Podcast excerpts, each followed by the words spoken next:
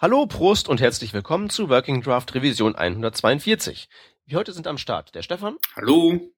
Der Hans. Guten Tag. Und meine Wenigkeit der Peter. Was nicht am Start ist, das sind irgendwelche News oder auch Themen haben wir nicht so wahnsinnig viele. Dafür haben wir per, per, Twitter zwei Fragen reingereicht bekommen, die wir jetzt einfach mal beantworten. Die erste Frage ist von Malte Riechmann gestellt worden und ähm, der möchte gerne wissen, wie wir in verschiedenen Projekten Webfonts einsetzen, wie wir die nutzen und einbinden, was wir dafür Techniken und Quellen und alles weitere benutzen. Ähm, ja, dann erzählt mal, weil ich quassel ja eigentlich bloß. Äh, ihr macht Projekte. Hm. Hans, möchtest du ja. zuerst oder soll ich zuerst? Hm, ich kann das gerne mal starten, weil ja. bei mir ist es ähm, vielleicht auch ein Diskussionspunkt irgendwie so.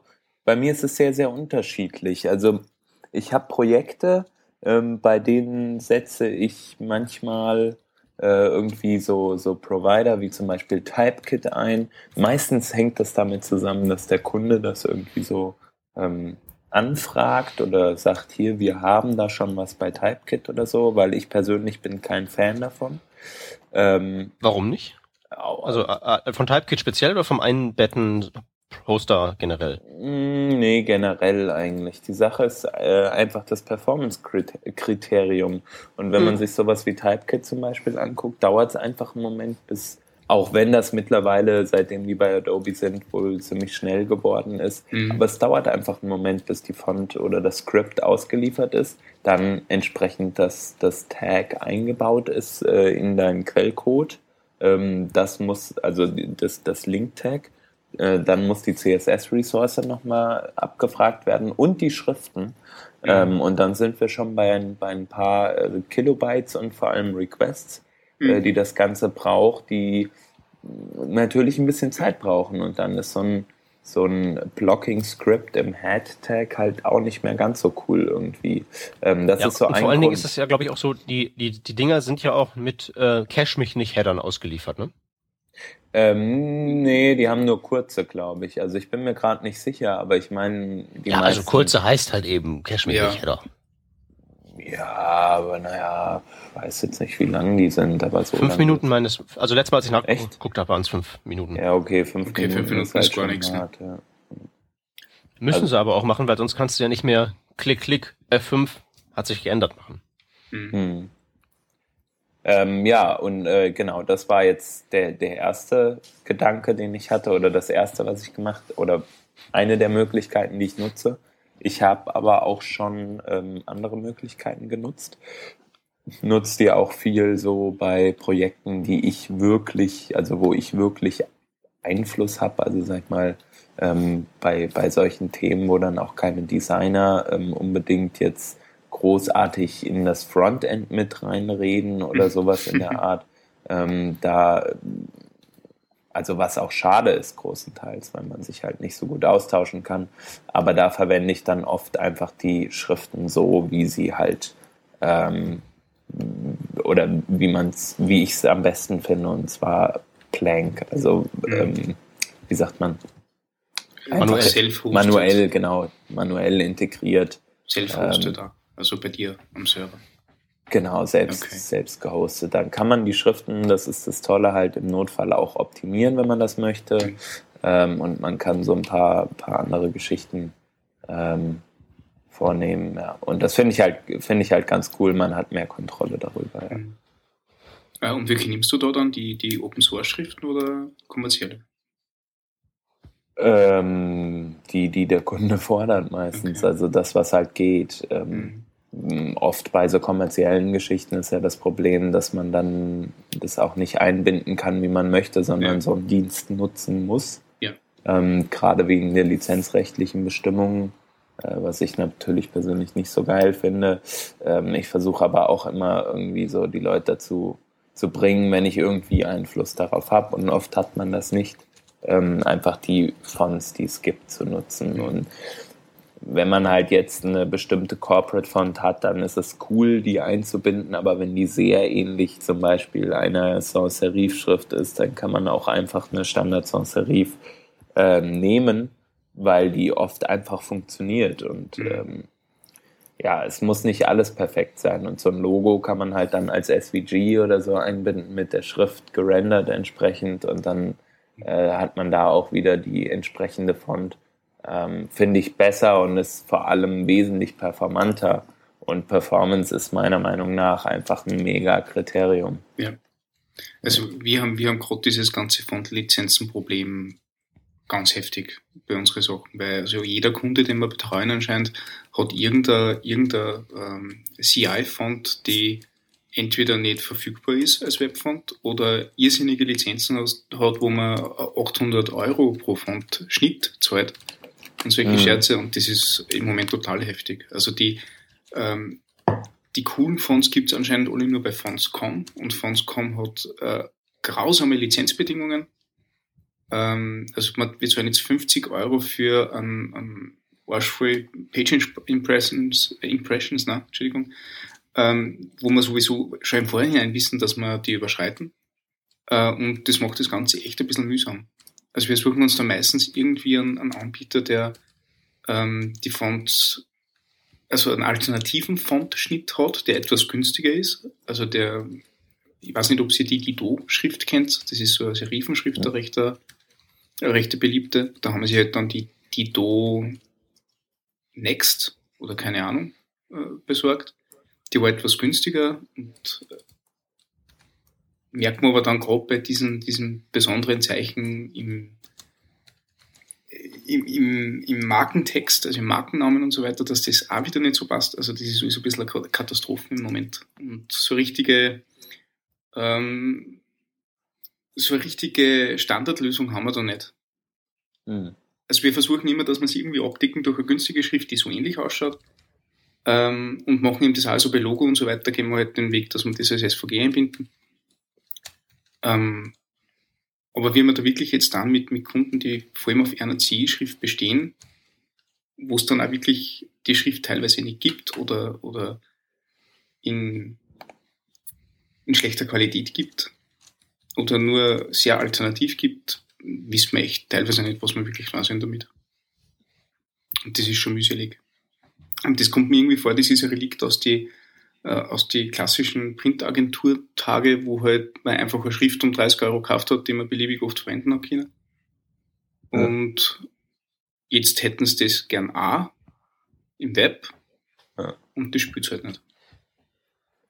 Ja, also ich, ich denke, diese ganze Diskussion, ob man, also warum es die gibt und so weiter und so fort, ist natürlich auch ein Punkt ähm, ist halt problematisch, einfach Kunden jetzt davon zu überzeugen. Und jetzt sage ich mal, nehmen wir einfach mal an, das ist gegeben und man kommt nicht drum rum. Also da ist halt die Frage, was ist der äh, beste Ansatz eigentlich da? Also was ist die beste Lösung für Webfonts? Mhm.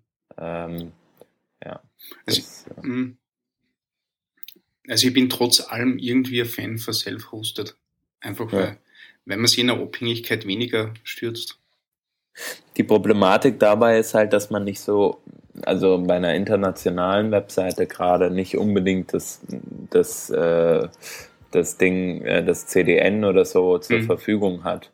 Ähm, oder so einen schnellen Server wie jetzt zum Beispiel Typekit bieten kann. Mhm. Äh, wobei man da halt auch wieder das, was ich vorhin schon sagte, teilweise ist es halt einfach nicht, trotzdem nicht performant.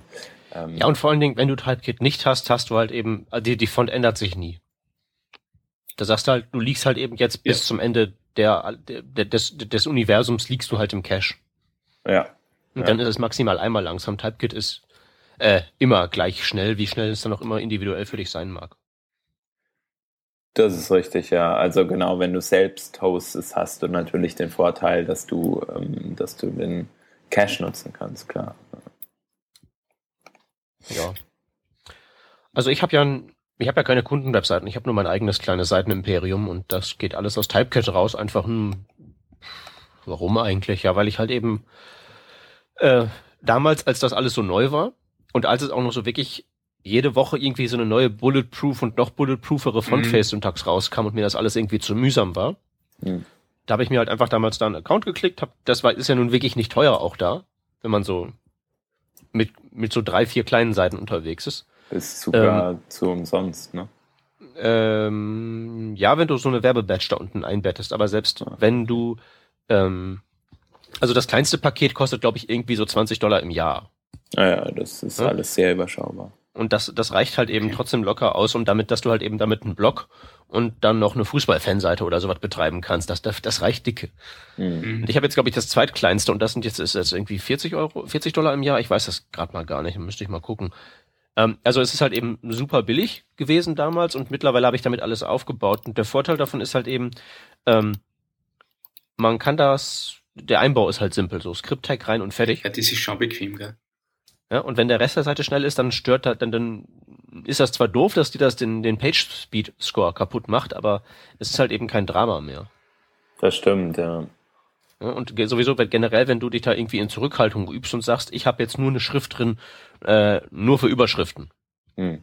Mit jetzt so dem kleinsten Zeichensatz und so. Und dann brauche ich auch nicht irgendwie alle Schnitte. Ähm, Ist das alles schon irgendwie so im Rahmen zu halten? Das stimmt auf jeden Fall. Also ich denke, es gibt auch, ähm, man muss ganz klar die Use Cases abwägen. Wenn du eine Webseite hast, die einfach mega viel Traffic hat, sage ich mal, und international genutzt wird und so weiter und so fort, ähm, ist es sehr wahrscheinlich besser, sogar so einen Dienst zu nutzen, der funktioniert, wie zum Beispiel Typekit.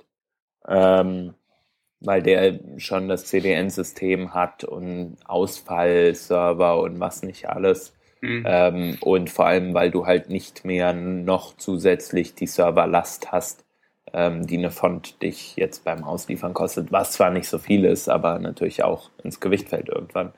Ähm, und dann die kleineren Seiten, also die, wo man sagt jetzt, also da macht es jetzt nichts, einfach nochmal ähm, einen Moment zu warten oder so. Äh, Und es lohnt sich nicht, den Aufwand dafür, eine eigene von oder fürs eigene Hosting zu betreiben und vor allem das jetzt noch krass zu optimieren oder sonst irgendwas. Also, Mhm. Ja. Äh, wobei eben gerade, wenn du sagst, du hast viel Traffic und äh, du brauchst ja ein schnelles CDN und du brauchst irgendeinen guten Service, äh, ist halt mir oft passiert, dass die Services, die wirklich diese Fonds anbieten, die wir brauchen, eben unverschämte Lizenzgebühren haben. Eben Und- 50 und- Euro im, im Monat bis zu 150 Euro im Monat oder bis zu, reden wir mal, weil du bist irgendein spezieller Fall, den wir gesondert abwickeln müssen. Also das haben wir auch Ja. schon gehabt. Okay. Aber kann es dann nicht sein, dass es ähm, oder dass es überhaupt nicht möglich ist, eigentlich die, äh, die, die Sachen, äh, die, die von selbst zu hosten? Ähm, sie, sie bieten selbst Hosting an, aber auch nur, wenn man äh, ein gewisses, ähm, ja, so ein Zielpixel ist es, ähm, Ah, ja, das man mit okay. einbauen muss in, die, Ja. in den CSS-Code, damit die wissen, okay, das wird jetzt aufgerufen. Ja. Hm. Ja, ist nicht Aber das geht, also das kannst du ja auch, äh, sag ich mal, so verlagern, dass es jetzt keine Performance-Einbuße gibt. Ne? Ja, das stimmt. Gerade nicht mal auf derselben Domain und so weiter. Ja. ja ich Ähm, habe gerade nachgeschaut. Ich bezahle halt für ähm, mein Typekit-Ding sie äh, 50 Dollar im Jahr. Das ist gut. da- das ist sehr gut. Un un unlimited Websites, ich kann unlimited Fonts benutzen und äh, 500.000 Page-Views im Monat sind drin. Hm. Warte, geh ganz Also, kurz auf Fonts kommen. Das kriege ich halt nicht voll. Hm. Also die, die Fonts kommen sind eigentlich die Unverschämten. Schauen wir mal. Ähm, Master kostet 120 Dollar im Monat für 2,5 Millionen Page-Views im Monat. Das ist schon mal eine andere Größenordnung. Und die 2,5 Millionen Page-Views kriegen wir mit unserer Seiten da zusammen. Also die, das ist kein, also kriegen wir locker zusammen. Wir haben, wir haben 40.000 Page-Views am Tag. Ach du Schande. Ja. Was ist das für eine Website? Äh, Kino-Webseiten. also in welchem? Ah, okay. Ja. Okay. größte Kino-Webseiten in Österreich. Ja. Da wollen viele Leute ins Kino für so ein kleines Land. Das ist eigentlich eh total cool.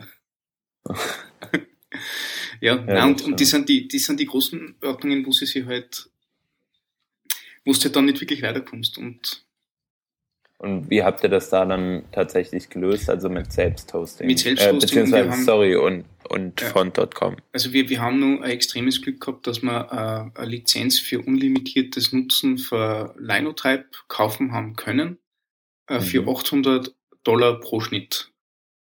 Ja. Ähm, was sie eben nach acht Monaten schon rentiert. Ne?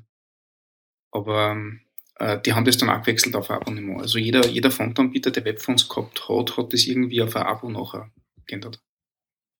Mhm.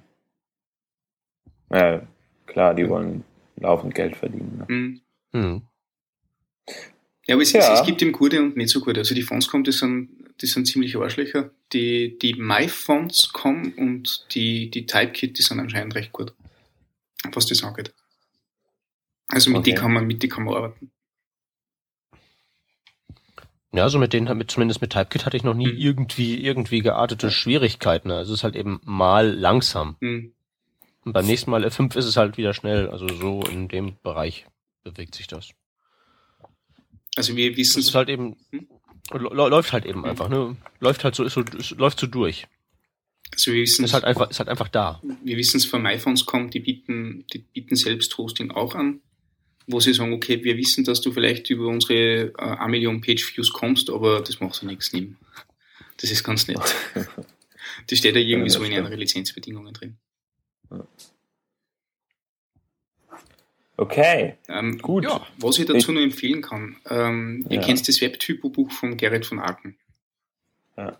Äh, der hat äh, eine Reihe an, an Webfont-Dienstleistern äh, analysiert und die, die Vor- und Nachteile von denen ein bisschen, Mhm. ein bisschen aufgeschlüsselt.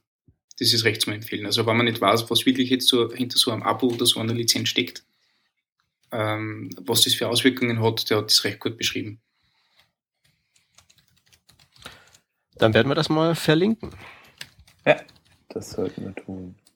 Gut, aber dann äh, damit äh, lassen wir das Thema mal stehen. Ähm, Mhm. Wenn es dazu noch Fragen gibt, schreibt uns doch gerne dann in die Kommentare. Ähm, oder wenn ihr Erfahrungen gemacht habt, die jetzt sich überhaupt nicht mit unserem, mit unseren decken, einfach mal äh, gerne über Twitter kurz anhauen oder wenn es dann ein bisschen länger sein soll, am besten in den Kommentaren zum Blog ähm, eben mal schnell ein Posting reinhauen. Da sind wir euch sehr dankbar für und ihr kriegt auch bestimmt eine Erwähnung im nächsten äh, Working Draft dann. Genau. Auf jeden Fall. Dann kommen wir doch mal zur zweiten Frage, die uns per Twitter reingereicht wurde. Die kommt von Thomas P. und der schreibt, mich würde mal interessieren, mit welchen Entwicklungsumgebungen ihr so arbeitet und was eure Erfahrungen sind. Ähm, ich habe damals schon die Antwort runtergeschrieben, dass ich höhere Geldbeträge darauf verwetten würde, dass ähm, das Echo hier jetzt allenthalben mit Sublime anfängt und mit Text aufhört. Hm. Ist das so? Gut möglich. Ja, hohe Geldbeträge. Ja, also ja, ähm, genau. Ja. Ich, bei mir ist es so. Ich glaube, wir haben auch schon mal in der Sendung ein bisschen drüber gesprochen, ähm, IDEs und sowas im Allgemeinen, Plugins, die man verwendet. Sublime Text mh, hat sich meiner Meinung nach irgendwie so, zumindest für mich, bewährt, ähm, bestätigt. Ich habe viel ausprobiert über auch längere Zeiträume hinweg, habe über Coda und dann Espresso und jetzt mit ähm, Sublime Text ähm, ja eigentlich das Beste gefunden, was mir bisher untergekommen ist, Mhm. wobei ich sagen muss, es gibt einen anderen, eine andere IDE beziehungsweise einen anderen Editor, äh, der glaube ich dem ganz gut das Wasser reichen kann. Ähm, und zwar ist das WebStorm. WebStorm ist die weborientierte IDE von PHP ist äh, PHP Storm, genau. Und ähm, ich glaube, PHP Storm zum Beispiel ist ziemlich, ziemlich gut äh, von dem, was es kann, von dem, was es macht. Es bringt nur schon ziemlich viel von Anfang an mit. Mhm. Ähm, und der Grund, warum ich PHP Storm nicht benutze oder WebStorm, ähm, ist, dass ich denke, dass es optisch nicht so ansprechend ist, wie der, äh, wie der Sublime Text das sein kann. Außerdem ist es nicht so international, nicht so entwickelt und nicht so schnell. Mhm. Ähm, bei Sublime kriegt man immer wieder neue Module, sind immer wieder neue Sachen am Start, Plugins am Start. Dieses Package Management ist so geil. Ähm, und es funktioniert in den größten Fällen. Und wenn es nicht funktioniert, schmeißt man ein Plugin weg und installiert was anderes oder so. Mhm. Ähm, genau, und wenn man sich da einmal eingearbeitet hat in die, in die Plugins, dann funktioniert es wunderbar. Und die schöne Sache, halt, Sublime ist wirklich nur ein Texteditor, der halt ein bisschen, ein bisschen Extras hat im Vergleich zum anderen Texteditor, ganz klar. Ähm, aber halt in der Basis im Kern wirklich nur dazu da ist, dass man Text bearbeitet. oder Source Code bearbeitet und äh, er ist nicht diese, diese, diese umfangreiche und äh, vollgestopfte Entwicklungsumgebung jetzt. Also ich habe hab jahrelang mit Aptana zum Beispiel gearbeitet und frage mich, wie, Ah. warum ich sowas überhaupt angerührt habe. Also, Ja, und stell dir vor, du hast das wahrscheinlich genauso wie ich benutzt, bevor die Welt flächendeckend SSDs hatte. ja. Ja? Das Teil braucht einen Ja. halben Tag zum Starten. ja, das war der erste Kaffee, genau. genau so. Fasslich, ja. Ja, Tana habe ich, glaube ich, auch mal benutzt, aber nur so für 10 Minuten. das geht gar Ja, nicht, weil du brauchst immer die 30 zum Startphase Starten halt eben und 30 zum? Runterfahren. Also es ist halt effektiv Eclipse, nur halt eben für JavaScript. Mhm. Hm. Na, und das ist Sublime wirklich recht nett. Und es gibt eine Reihe an echt coolen Plugins, die man wirklich verwenden kann. Also mein Lieblingsplugin ist Emmet. Wenn das noch keiner kennt, unbedingt ausprobieren. Das ist das coolste Plugin überhaupt. Erklär's Ja. uns. Äh, ja, im, im Grunde ist Emmet nichts anderes als, äh, kennt ihr Zen-Coding? Doch. Ich meine, die kennt Äh, Emmet ich, wahrscheinlich ich auch. bestimmt, aber die Frage ist halt, ob die ganze Hörerschaft Ja, also äh, Emmet ist äh, ähm, äh, äh, ein Toolset, äh, mit dem man ziemlich schnell äh, CSS und HTML editieren kann. Also man hat im CSS eine Reihe von, von Shortcuts, die gleich einmal so, also anstatt dass du jetzt zum Beispiel Border äh, ein Pixel schreibst, schreibst du nur mal BD1, druckst Tab und der äh, vervollständigt dir das. Äh, und im HTML kannst du einfach so in einer Art CSS-Selektor ähm, dein, dein Markup angeben, drückst auf Tab und er baut dann den ganzen Baum. Und das ist echt nett. Also ich erspare mir so viel an Zeit durch das Plugin, weil also ich bin jetzt gerade hauptsächlich dabei, dass ich äh, CSS-Code schreibe und, und die ganzen Templates schreibe und schreibe im Moment kaum JavaScript. Und ich bin so rasend schnell, indem ich einfach wirklich nur mehr CSS M20 für Margin 20 Pixel und P10 für Padding 10 Pixel und Pos A für Position Absolute eintipp und das funktioniert alles. Also total spitze.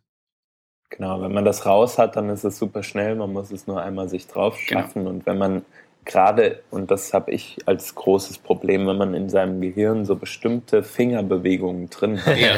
wie zum Beispiel P, Tab, A, Tab, Enter, dann ändert sich das nicht so schnell. Und das ist auch Position Absolute so ungefähr. zumindest, Ja. Ich finde es voll schwierig im Moment, in die Chrome DevTools arbeiten, weil die kein Emmet kennen. Die, die haben auch keine Autoverfolgung. Ah, doch, ja. Doch, das haben klar. Aber ja. Was viel schlimmer ist, also bei mir jedenfalls, ich, ich mache halt eben viel, weil ich so Folien vorbereite, mache ich halt einfach sehr viel HTML editieren. Ja. Und wenn man das macht, ist halt der Multicursor einfach so das Werkzeug Nummer eins. Äh, und das ist mittlerweile wirklich so weit, dass ich mich aktiv beleidigt fühle von jeder Text-Area da draußen. weil die haben halt eben diesen Multicursor nicht und ich bin es einfach gewohnt, dass der da ist. Das, das ist schlimm. Ja. Weil das ist halt eben kein Muskel, kein Muscle Memory, das ist halt nicht in den Fingern drin, das ist wirklich im Kopf und ich fühle mich halt eben aktiv vom Fortschritt abgehalten, wenn das nicht geht. Ah. Ah. Nein, es, es Ja, sind so die Kleinigkeiten, nicht? Also so wie bei Emmet als auch bei, bei Sublime, die halt äh, sofort so ins, ins Blut übergingen, dass man es eigentlich nicht mehr anders machen möchte. Also ich tue mir voll schwer Ja. mit, einem, mit einer anderen Umgebung im Moment. Aber äh, nochmal, um auf das zurückzukommen, was der Peter sagt, ich kenne das auch. Zum Beispiel Zeilen wechseln kann man ganz toll mit Shortcuts in den meisten Editoren machen, zum Beispiel auch bei Sublime. Ähm, es wäre geil, wenn es eigentlich so einen Editor gäbe, den man in allen Text-Areas verwenden kann. Mhm. Also irgendwie im, im Browser ist das ja kein Thema. Im Endeffekt könnte man ein Plugin schreiben, was solche Sachen kann. Ähm, ähnlich wie Sublime, dass man Multicursor haben kann und so weiter und so fort. Ähm, aber zum Beispiel in meinem E-Mail-Programm und ich verwende halt noch Mail, warum auch immer, äh, wer weiß wie lang noch, aber oft, ah ja, die Zeile muss eins hoch und dann markiere ich die und versuche die hochzuschieben, aber es geht einfach nicht und ich denke mir, what the hell, was ist hier los? Und vielleicht ist das der Weg für die nächste IDE und dahin geht vielleicht auch dieser Schritt mit diesen Web-IDEs, äh, Bracket, ähm, Cloud9 und so weiter und Mhm. so fort, was halt auch, sei mal, sehr in die Development-Schiene geht, aber was jetzt noch nicht sich den Ansatz gesucht hat, äh, solche Plugins zu liefern. Und Peter, ich weiß nicht, du kennst dich ja oft bei sowas gut aus. Ähm, hast du schon mal von einem Plugin für einen Editor gehört, der sowas kann, oder? Nö. Nö. okay. Nö, aber äh, ich mach das, ich, ich interessiere mich dafür auch nicht so besonders, weil wenn der Text halt, der in so eine Text-Area rein muss, äh, länger als vier Zeilen ist, dann mache ich halt eben kurz Sublime auf oder hab das sowieso dauernd offen. Ja. Ne? Und dann machst dann du ist es halt, genau, ne? geht ja ganz einfach so, zack, Steuerung N, darauf lostippen oder dann eben noch Syntax-Highlighting anmachen, wenn es HTML sein soll oder so und dann rüber copy-pasten. Ja. Das geht halt besser, besser und schneller, als wenn ich das halt eben in eine normale Text-Area ohne Multicursor und so ein Krams einbauen, eintragen muss. Also weil das halt Teil halt eben auch so schnell startet und so schnell, also ich meine, bei Aptana einfach nur einen neuen Tab aufmachen. Wahrscheinlich kannst du in der Zeit äh, das halt eben fertig geschrieben haben. Und das ist halt eben einfach so flott, das Teil, dass das halt eben da überhaupt gar keine Rolle spielt. Und was halt eben auch ganz praktisch ist, ähm, das geht halt eben überall auf jeder Plattform. Ja. Also da kannst du halt eben, wenn, wenn, wenn, wenn du mit, mit irgendwelchen Windowsen zusammenarbeitest oder einen Linux-Nerd dabei hast oder und der Rest ist halt, benutzt halt alles Mac, ist halt egal. Ist das gleiche Das Teil. funktioniert trotzdem, ja. das ist ziemlich cool, ja. Das ist halt eben, das ist auch das, also da fragt man sich halt, wenn sowas geht, warum geht das eigentlich nicht überall für jedes Programm? Hm. Finde Wie ist es denn, wie, also gut, äh, dazu nochmal dann, ähm, es ist ja mit Python gebaut, das heißt, oder, also wenn ich mich richtig erinnere, und, und diese Python-Umgebung, die kann, die funktioniert anscheinend auf allen Plattformen so, wie sie soll. Das Problem bei vielen anderen Programmen ist ja, dass sie in anderen Sprachen gebaut sind, die vielleicht plattformübergreifend nicht so funktionieren. Ja, aber warum macht man sowas? Ja, es ist, das ist halt eine, eine andere Frage. Ähm, ja, warum macht man das? Keine Ahnung. Ähm, ich frage mich, wie man Python da darüber transportiert, dass es oder dass es auf allen OSen so funktioniert, wie es soll. Mhm. Ja. Aber Ich, wie gesagt, man muss das, glaube man muss es, glaube ich, nur richtig wollen, dann kriegt man das ganze Tool Ja. auch ein schön hin. Ich kann ja eben noch mal eben kurz meinen, ähm, meinen Tipp absondern, den ich halt benutze, der mir besonders viel hilft. Ja, Und das ist der, dass dieses schöne Sublime Text sich ja alles einfach nur merkt, indem es halt ähm, Textfiles oder XML-Dateien oder so irgendwo auf der Festplatte schreibt. Und wenn man das Verzeichnis rausfindet und mit einem Cloud-Dienst, ich benutze dieses Ubuntu One, aber das sollte wahrscheinlich mit anderen genauso gut gehen, ähm, das einfach in die Cloud synkt. Ja. Dann hat man das sehr angenehme, dass man halt eben, man sitzt an seinem Desktop, wenn man so weit denn noch hat und tippt da Zeug ein Mhm. macht dann einfach den Editor zu. Man braucht ja nicht mal zu speichern. Man macht das Ding einfach zu, äh, geht dann raus, setzt sich ins Café oder in Zug oder was, klappt den Laptop auf und hat dann, weil das eben alles gesynkt wird, die gleiche Datei offen. Der Cursor ist an der gleichen Stelle und alles ist halt eben genauso, wie man es halt eben hinterlassen hat. Ja.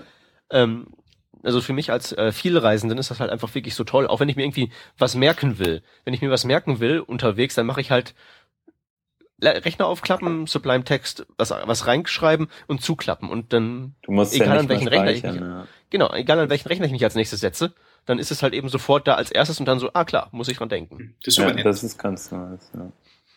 Stimmt, das nutze ich ja auch noch nicht. Das wollte ich aber mal machen äh, demnächst, weil es, äh, ja, also die Vorteile sind, glaube ich, liegen auf der Hand. Mhm. Äh, ja, nicht schlecht. Ähm, die, ich, also mich persönlich würde es natürlich auch nochmal interessieren, wenn wir ein bisschen anderes Feedback noch hier reinbekommen würden, wenn jemand sagen würde, er nutzt einen anderen Editor, weil ich sag mal, immer einer Meinung sein ist halt ärgerlich. Also ich, Ähm, ich habe die Diskussion bei uns in der Firma recht oft, weil wir haben da zwei Lager. Ja. Also die, die, das eine Lager sind die Sublime-Text-Menschen und das andere Lager sind die, die PHP-Storm- oder Webstorm-Menschen. Ja, genau. Und ähm, die Webstorm-Menschen wegen deswegen Webstorm so, weil die, die JavaScript-Unterstützung extrem gut ist dort. Weil du halt Mhm. diese, diese ganzen Annehmlichkeiten hast, die du äh, aus diesem äh, Enterprise-Umfeld kennst, wie äh, Codevervollständigung und äh, API direkt nachschauen, während du tippst und solche Sachen. Also diese, ja, genau. diese IntelliSense-Geschichte. Ähm, das funktioniert dort recht gut. Äh, und unsere JavaScript-Entwickler wollen genau deswegen keinen anderen Editor haben. Ja. Und Aber- mein Kollege und ich, wir, wo wir nicht CSS hacken, nur so bleiben. Ja. Aber die Sache ist ja solche Features, und das wollte ich eigentlich vorhin schon sa sagen, als du sagtest, ähm, es ist nicht diese riesen IDE, die alles mitbringt. Ähm, das Coole ist, man kann sie dazu machen, wenn man es will. Ähm, es gibt sowas wie zum Beispiel äh, Dieses, dieses Turn.js-Plugin. Turn.js-Plugin, genau, das mit dem man ähm, da einfach auch sowas in der Art bekommt wie Autovervollständigung ähm, und mehr so im Code von Funktionscall zu Funktionsdefinition springen kann und so weiter und so fort, was jetzt noch nicht mega geil funktioniert, muss ich oder finde ich. Aber, Nee, tut's nicht. aber es, kann, es ist ein Schritt in die richtige Richtung Mhm. und du kannst dir theoretisch, wenn du willst, eine Bauer-Integration da machen. Du kannst, also du, du hast Plugins für alles, du kannst äh, Git komplett darüber managen. Ähm, das, was auch in, in, in, äh, äh, in Web oder PHP Storm äh, genauso funktioniert. Du hast für alles ein Plugin irgendwie, Dokumentation nachschauen. Das ist halt das Geile und, und die Szene lebt und es wird halt immer mehr, habe ich das Mhm. Gefühl.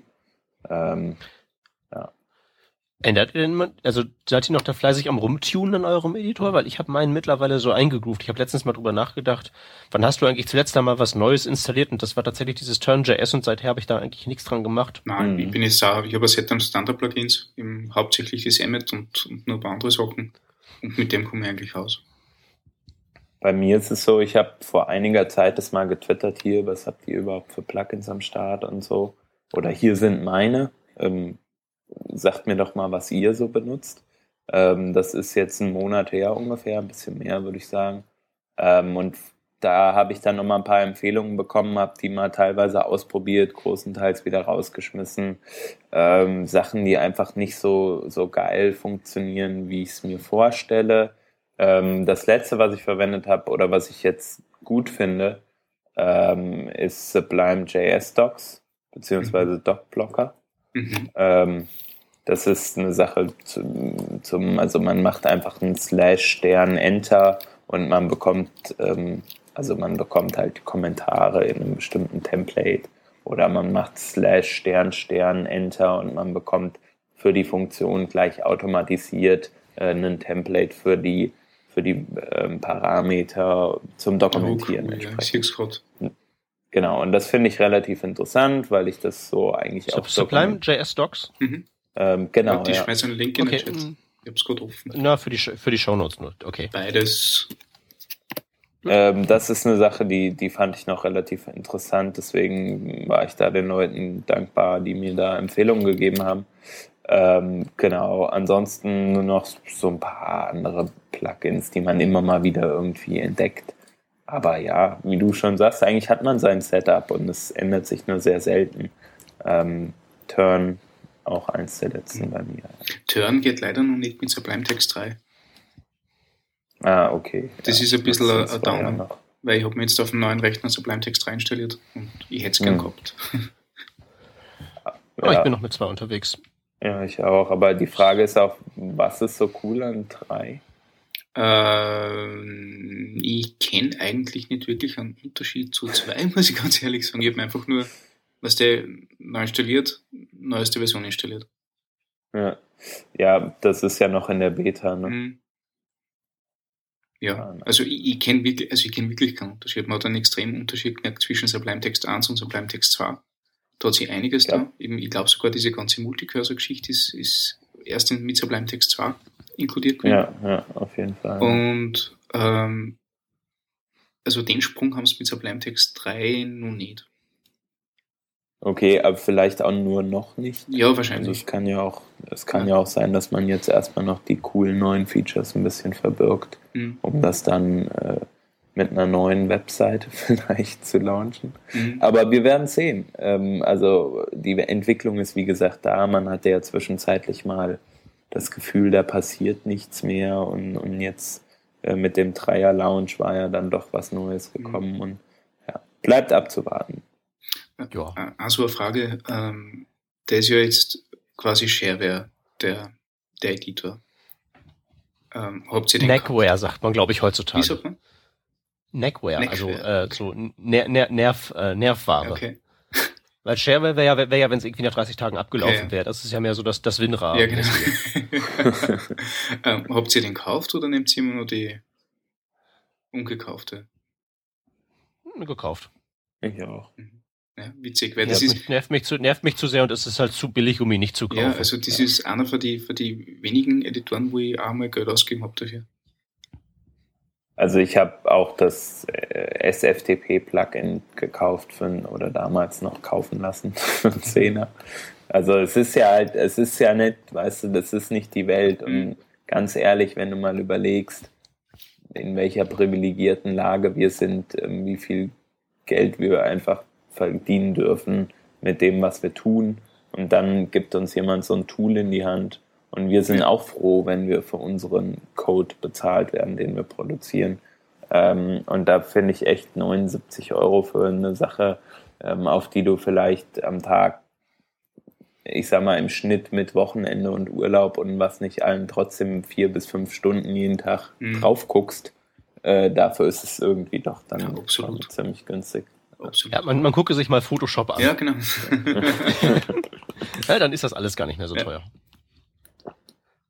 Okay, ähm, noch, noch irgendwie ein Plugin-Tipp, sonst gebe ich noch eben zwei ab, ohne die ich mich immer verloren fühle. Mm, was ich für Inline, also Inline-Images macht man ja nicht mehr so viel, weil die sind ja unperformant auf, ähm, auf, äh, auf äh, Mobile Devices und äh, außer. War das nicht, war, war das nicht gar nicht mal so klar? Ja, das ist nicht perfekt, das stimmt schon. Aber beziehungsweise das ist nicht richtig 100% nachgewiesen, glaube ich auch nicht dran.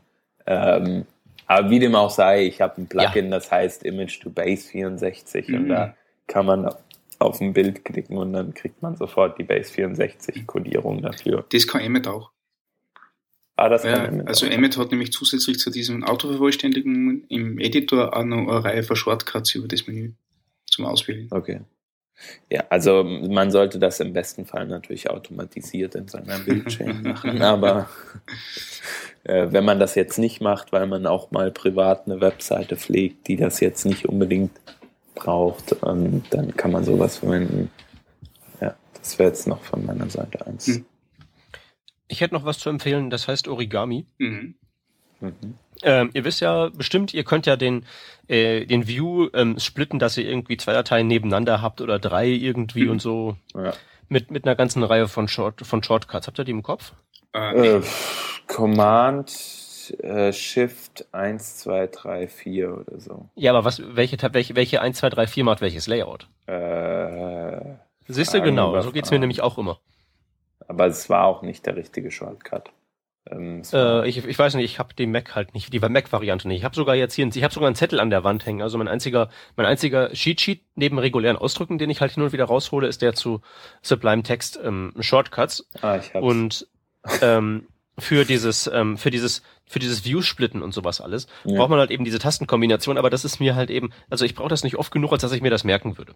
Mhm. Ähm, und dieses Origami macht eigentlich nichts weiter, als dir ähm, ein ähm, Satz an Commands in dieses Kommandomenü reinzupacken, dass du halt sowieso mit der Tastenkombination Mac weiß ich jetzt nicht, aber hier unter Linux äh, Steuerung Shift P halt eben aufmachst. Command Shift P. Command Shift P, genau. Und dann kannst du da halt einfach so eintippen, ähm, jo, erstell mir äh, oben einen extra View und dann splittet er das Ding halt eben in halb, macht die Datei, die du gerade aufhast, äh, unten und dann hast du halt oben einen neuen View, der dann auch fokussiert ist. Und da musst du halt eben nur so eintippen, above, enter drücken, zack, dann hast du so ein Ding da. Mhm. Und dann kannst du halt eben dir diese ganzen, diese ganzen Views ähm, splitten und erzeugen, ohne dass du dir die Shortcuts merken musst, weil du halt eben einfach dieses Ich tippe das da ein Menü hast. Ja, mhm. das ist besser, ja. I understand. Mhm. Aber das ist nur, weil ich mir Shortcuts nicht merken kann. Das andere ist halt recht schön. Das nennt sich äh, Modific und das zeigt einfach nur neben jeder Zeile, neben der Zeilennummer so ein kleines Icon an, dass du halt eben sehen kannst, okay, äh, ist jetzt, ähm, also wenn du Versionskontrolle hast mit Git oder SVN, ähm, die Zeile, ist die geändert worden oder ist die neu oder wurde da was gelöscht, dass du halt einfach so ein, ein Diff halt eine Diff-Idee bekommst, während du da rumtippst. Ja, das hatte ich auch mal verwendet, Sublime Git allerdings. Ähm, das Problem dabei ist, du kannst nur eins dieser Zeichen anzeigen lassen in der äh, in dieser vorherigen Line. Und beim glaube ich. Äh, und die Problematik ist, wenn du JS Hint oder Sublime, äh, wie heißt Sublime Linter verwendest, dann siehst du die Dinger nicht mehr. Und dann musst du dir überlegen, was willst du, Modific oder, oder halt Sublime. Ähm, warte mal, mein, ich habe auch einen Linter und der macht, äh, was macht, was ist denn damit? Äh, Hm, äh, ah, da hätte ich eine, eine JS-Datei aufmachen müssen. Nee, ich habe einen Linter, ich glaube, der zeigt mir das an als, lass mal kurz checken. Äh, aber nee, doch, du hast recht. Also ich hatte früher mal einen, der hat mir das so ähm, inline eingezeigt. Hat einfach diese Dinger, die, kaputt, die, die kaputt waren, so eingekästelt, die Zeile. Oder ja, das, das ist Sublime Linter. Das hat er früher ja. gemacht. Aber jetzt hatte er vorne in, oder hat er vorne ja. in der Zeile äh, so Warnungssymbole und wenn du dann mhm. in die Zeile gehst, entsprechend kriegst du unten in der Status Line nochmal das, die Fehlermeldung oder Meldung mhm. angezeigt. Ähm, ja, es ist einfach der Trade-off. Was ist einem wichtiger? Git-Änderungen? Äh, ja, aber mal ganz ehrlich, was hast du häufiger? Git-Änderungen oder, irgend, oder, oder Code geschrieben, der nicht durch ähm, JS-Hint durchgeht? Git-Änderungen hast du häufiger, ganz klar. aber das, darum geht's ja nicht. Also ich will, äh, ich will ja sehen, also ich will ja die Critical-Dinger sehen. Und ich will nicht, dass es im Hintergrund macht und mein Grunt beim äh, Watch gefehlt hat. Weil das kostet mich eine Millisekunde mehr. stimmt, 15. stimmt. Und, und, und das geht ja nun nicht. Nee, und mein Git-Status, also ich brauche die Änderungen der Zeilen eigentlich nur, wenn ich einen Git-Status mache. Und den kann ich auf, den mache ich auf der Command-Line. Und zwar schneller als, naja, wie dem auch sei. Äh.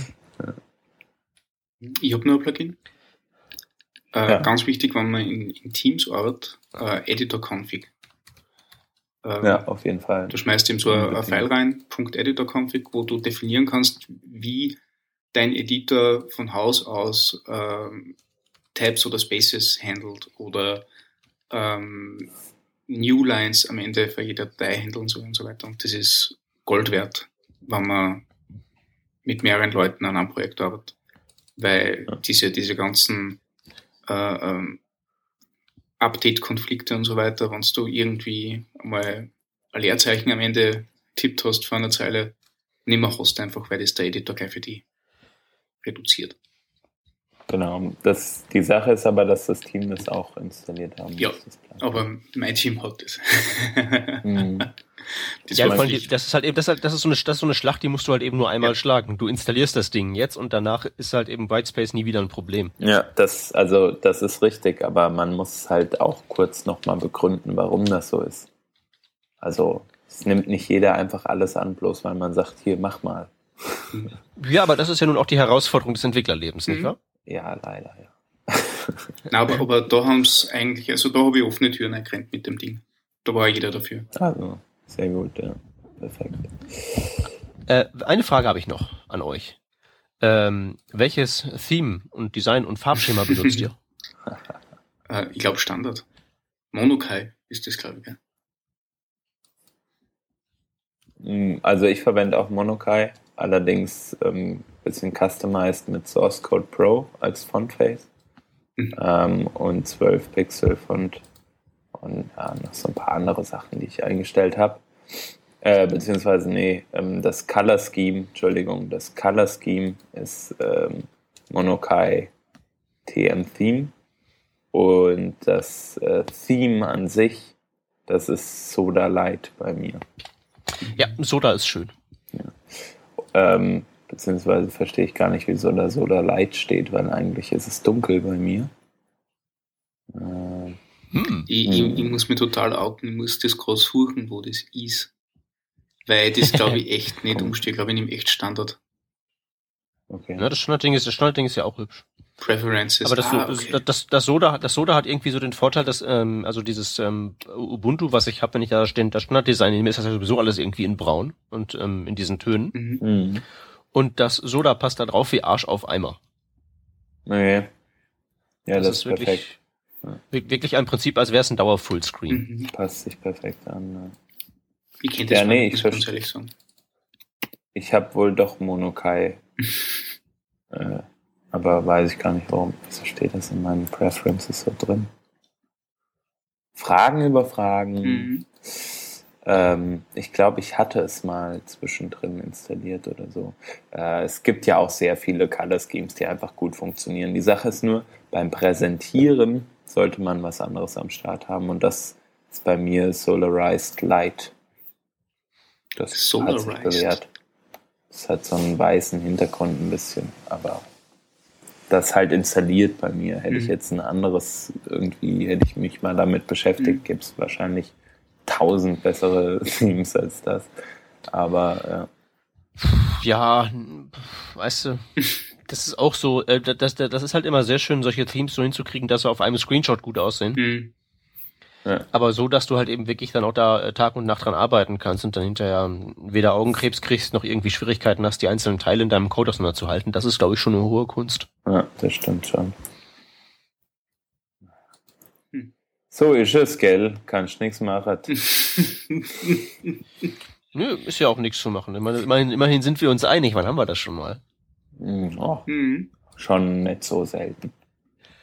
Ja, das, das liegt aber nur daran, dass ich, letzt, dass ich die letzten Wochen nicht so oft dabei war. weil es dir nicht so gut ging. So.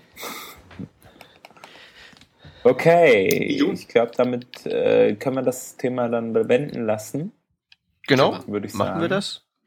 Ähm, nur noch mal der Hinweis, falls ihr auch äh, Fragen habt, die beantwortet werden sollen, einfach nur ähm, antwittern oder uns auf andere Art und Weise kontaktieren und wenn wir dann wieder Themenmangel haben, besprechen wir das Mhm. gerne. Ja, auf jeden Fall. Unbedingt. Wie ein- Wollen wir dann noch eine Runde Glücksrad spielen? Yep. Gerne. Okay. Die Regeln sind bekannt. Ich scroll durch die HTML5-Spezifikation und die Glücksfee, die heute einfach mal der Cocktail trinkende Stefan ist, äh, sagt dann Stopp und wir ähm, referieren aus dem Stand über irgendein Dingsy aus den HTML5-Spezifikationen. Jo. Dingsys sind ja nie schlecht. Dingsys sind immer gut. Die performen gut, sehen gut aus, brennen gut. Ich scrolle. Mhm. Scroll weiter. Ja, ja, mach ich, mach ich. Ich bin fleißig. Stopp. Äh, otherwise. Ich bin in irgendeinem äh, Algorithmus drin. Dann lass mal gucken. Relativ mittig. Oh, wir sind im Canvas-Element. Ähm, Ah, okay, das haben- das haben wir schon mal gehabt. Can Canvas, Wollte ich nämlich auch Canvas haben sagen. wir schon mal gehabt. ja, wir sind auch so bei lang langweiligen Sachen, so Line-Styles setzen. Das Canvas-Element ist ja tatsächlich sowieso nur irgendwas, was man da, so, das gibt's jetzt auch mit JavaScript API im Browser, aber das findest du halt eben mit der gleichen- API auch in anderen Programmiersprachen langweilig. Ich scroll Mhm. noch mal, ist nichts passiert. Lalalala. Also ich, ich, ich scroll Ja, so mit, ich- ähm, mit dir. Ich trinke ähm, dabei nochmal. Also Prost. äh, ja, Prost. Prost. Nichts überstürzen. Sag, wenn du am Ende bist, gell? Falls wir dann wieder raufscrollen sollen. Ja, ganz am Ende hast du halt eben so Sachen wie äh, die, die, die, die Dings da, äh, Frames und Stopp, Marken stopp, und so. stopp, stopp, müssen. stopp. Okay. Nö, ja, also tatsächlich ähm, Replaced Elements, Embedded Elements, Embed iFrame Video Element. Ähm, wo sind wir denn hier? Ah, wir sind in der äh, in, in der Sektion der Spezifikationen, wo festgelegt ist, ähm, was so die Standard-Styles sein sollen. Okay. Ah, ja. Schön. Ähm, das ist jetzt also auch jetzt mehr so mittelspannend. Ist halt eben so die Sache.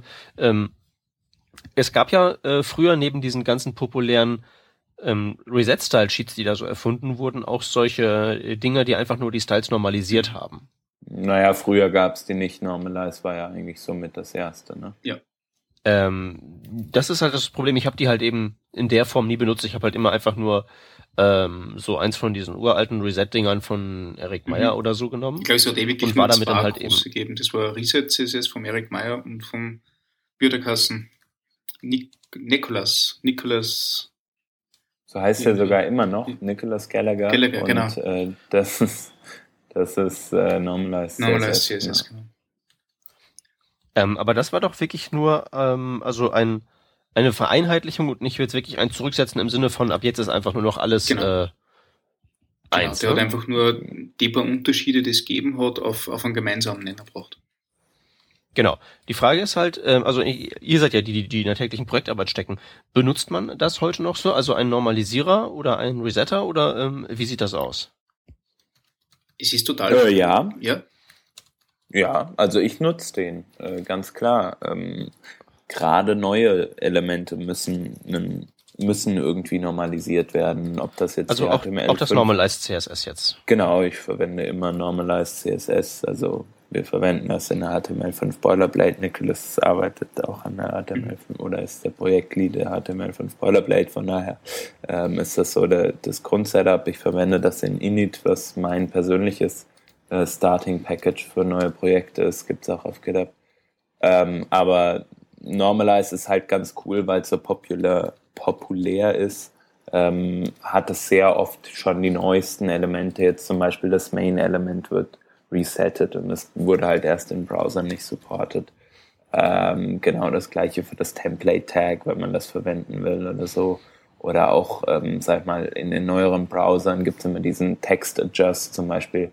Ähm, nicht neueren Browsern, sondern in ähm, äh, mobilen Endgeräten, zum Beispiel iOS hat diesen Text-Adjust, dass es Text zoomt, um ähm, irgendwie größer darzustellen. Das kann man, oder das Resetted Normalized CSS äh, und noch so relativ viele andere Sachen. Und es ist ganz cool, äh, finde ich persönlich, das ähm, zu verwenden, weil es einfach ein gewisses Set an ja, Default-Styles einfach bietet äh, von neuen, modernen Elementen oder von ähm, Sachen, die auch mit neuen äh, Elementen, die geschaffen werden oder neuen Elementvarianten wie Input-Styles, ähm, ja, die, die normalisiert Cross-Browser.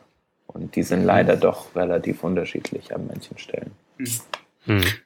Weil das sollte ja eigentlich nicht sein, ne? Das ist ja alles in den HTML5-Spezifikationen so schön aufgeschrieben, aber es ist immer noch so, ne? Möchte man meinen. Also die, die Standardsachen sind, glaube ich, ziemlich, ziemlich gut. Also Headlines, Paddings. Ja, ein Diff und sowas, ne? Aber ich meine jetzt so das Spannende, wie jetzt sagen wir mal ein Input. Ja, genau. Äh, da geht's nämlich los. Und Inputs äh, zu normalisieren ist halt sehr, sehr schwierig, wenn man jetzt mal an Range denkt oder so. Aber ähm, sowas wie Search, Input-Type Search, kann man relativ gut normalisieren. Also man kann sagen, der sieht immer aus wie ein normales Textstandardfeld. Ähm, Mozilla meint halt, die müssten da irgendein äh, äh, Box-Sizing reinmachen. Ähm, und Safari 5 hatte das auch mit drin.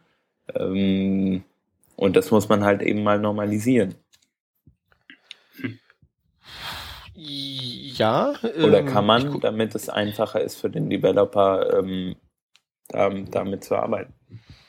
Ja, ja, das, das ist es halt. Also tatsächlich ist es so, ähm, dass die Spezifikationen für das Input-Type-Search wirklich auch sagen, dass das so aussehen soll, wie der User-Agent meint, dass es im Betriebssystem aussähe. Ja. ja. Ist halt die Frage, wozu ist das gut? Nö, das ist ja zum Beispiel bei iOS macht es ja schon Sinn oder jetzt auch auf dem Mac irgendwie so, ähm, dass ja, das aber, Ding aber, so, eine runde, so eine runde Ecken hat. Ähm, ja, das ist halt eben die Frage. Das, hätte, das würde halt eben Sinn machen, wenn deine ganze ähm, Web-App aussehen würde wie eine native App, was sie ja. ja. nicht tut. Das ist richtig, aber das ist ja das Ziel dieser, dieser ähm, entweder oder ja. Ja, wie auch immer, so ja, richtig, es ne? ist schwierig, das ist schwierig und das stimmt. Und da greift ja auch Normalize ein Stück an, dass man sagt irgendwie so, hey, ähm, wir wollen es eher normalisiert sehen und nicht unbedingt jetzt 100 Prozent, äh, wie, wie das die, äh, wie das ein Betriebssystem machen würde. So. Hm. Also wir haben auch lange Zeit Normalize verwendet. Äh, wir haben es immer nur standardmäßig drin. Ähm, aber wir machen jetzt diesen, diesen Versuch, dass wir jetzt mal, wenn wir fertig sind oder glauben fertig zu sein mit, mit einem Template oder so, ähm, dass wir einfach mal Normalized CSS wieder rausgeben und schauen, was passiert. Und im meisten Fall passiert gar nichts. Und Wann das der Fall ist, dann schmeißen wir einfach die Normalized CSS komplett raus, einfach, dass wir ein bisschen das Ganze entschlacken. Die Frage ist, passiert nichts oder passiert nichts, was euch auffällt? Ähm, äh, genau, aber wenn es uns nicht auffällt, ist eigentlich eh wurscht, oder? Also ich meine, sprich, wenn es uns nicht auffällt, fällt es im Benutzer auf. Irgendwann vielleicht mal. Irgendwann vielleicht mal, ja. Aber man weiß es nicht mhm. natürlich. Also ich finde halt solche Sachen, ähm, wie dass man halt, also natürlich in Normalize sind Sachen drin, die man nie brauchen wird. Zum Beispiel, äh, weiß ich nicht, auf vielen Webseiten werden nie Quotes verwendet, also Inline-Quotes. Ähm, und das da die Anführungsstriche zu normalisieren, ja. ist, kann man darüber diskutieren. Oder ähm, viele verwenden halt einfach keine Field-Set mhm. äh, Geschichten oder Legends oder Tables oder was weiß ich.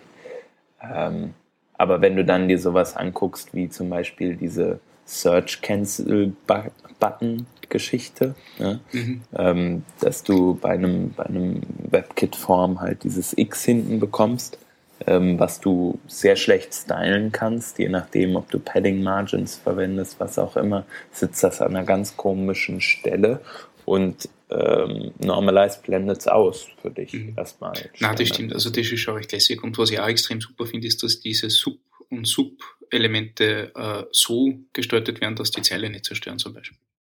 Also, Pseudo-Elemente. da ist schon viel, äh, viel Wissen drin.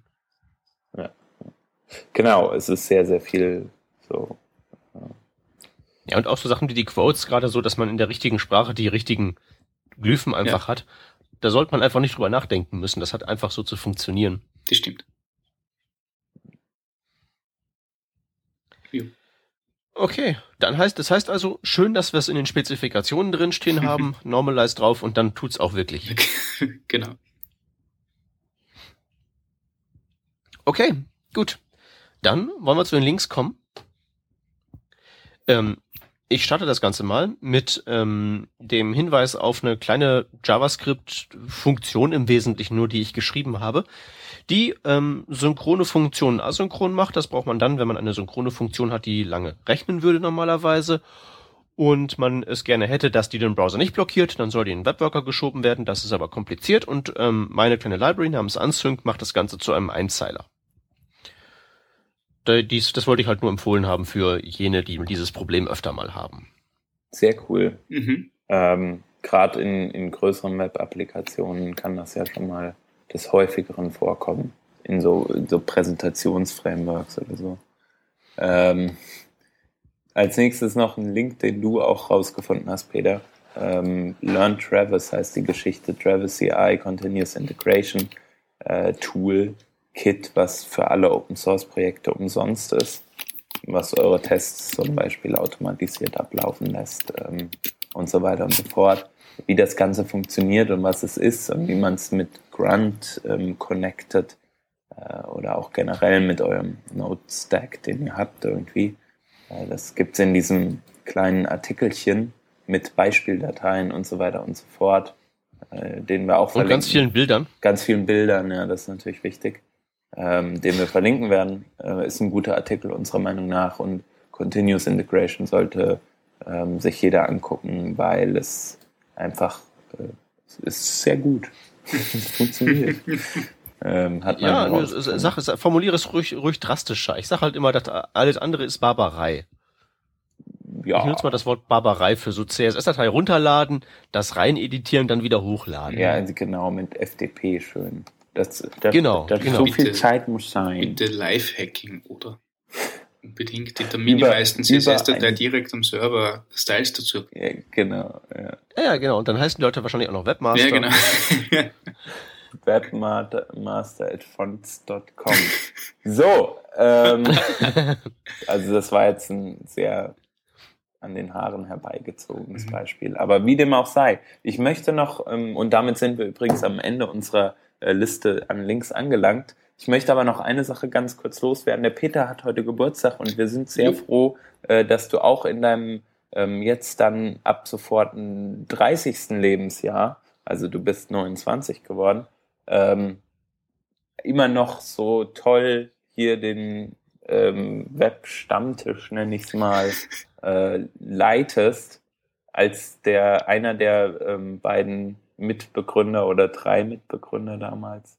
Ähm, und es ist sehr cool, äh, dass wir so viel von dir lernen dürfen als Erklärbär und wünschen dir von allen Hörern, darf ich das bestimmt aus auch sagen, alles, alles Gute zu deinem Geburtstag und herzliche Glückwünsche. ja, da schließe ich mich Ah, an. Danke, danke und, äh, und, und, und, und gleichermaßen zurück. Ich lerne auch verdammt viel. Working Draft ist mein Notizzettel und immer wenn ich bescheuerte Ideen an euch werfen darf und gucken kann, was kleben bleibt, ist das ähm, der großartigste Test, den ich mir wünschen kann. Wir sind sehr froh. Vielen lieben Dank. Ich habe zu danken. Und wir danken der werten Hörerschaft fürs Zuhören. Bis zum nächsten Mal. Bis zum nächsten Mal. Ciao.